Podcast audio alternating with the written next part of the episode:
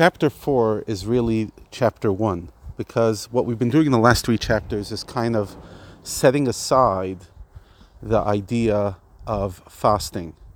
Obviously, in the time of the Tanya, there were a lot of people who went towards fasting as the best strategy, and the Baal HaTanya following in his predecessor, the Baal Shem Tov, strongly focuses on a different direction.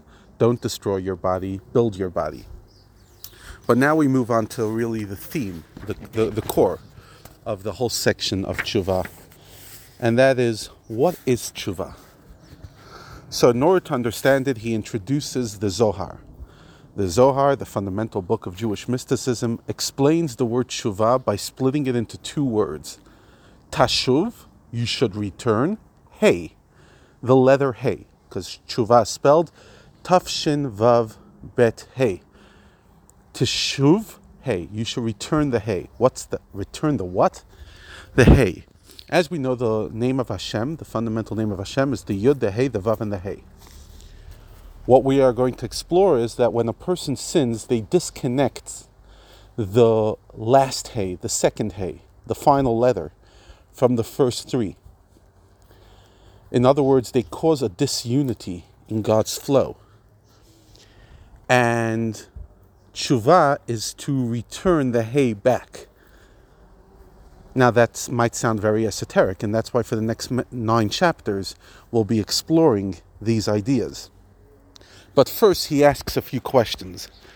He says, It says that there are certain um, sins, especially in, in regards to sexuality, certain sins that the Zohar says there is no repentance, which seems to make no sense because Murder has repentance, and other sins, even adultery has a repentance. So, why, for example, wasting seed or other such sins don't?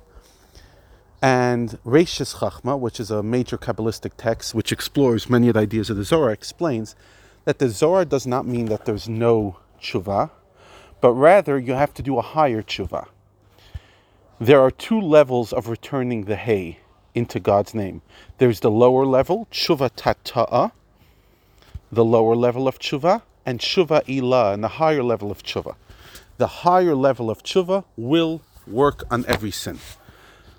Point is that tshuva works for every sin. The only question is which level it does. So now we have more questions. What does it mean, the two levels of tshuva, two levels of returning the hay towards God. But first, we have to explain one more question before we go into the answers starting in tomorrow's class.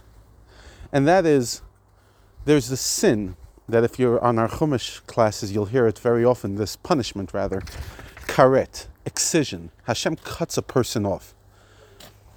Now, sometimes it's manifested in real death. We find there were certain people in history who sinned and they died. For example, Yehuda had two sons who wasted seed and died very quickly, leaving the Tamar, who was the wife of both of them, one after another, um, lonely, and that's how the whole story of Yehuda and Tamar plays out. You could see it in the Parsha Vayeshev.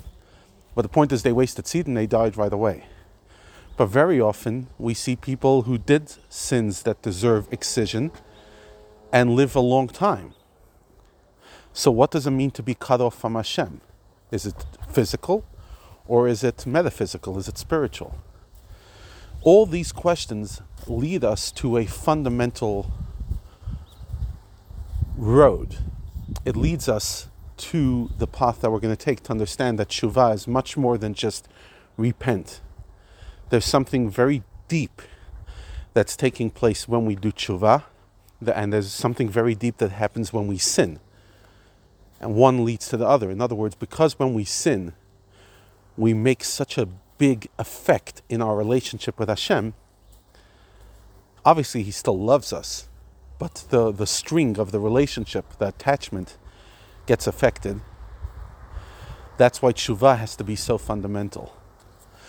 To understand this, that's what the rest of Igeris HaTshuva the letter of Tshuva is here to tell.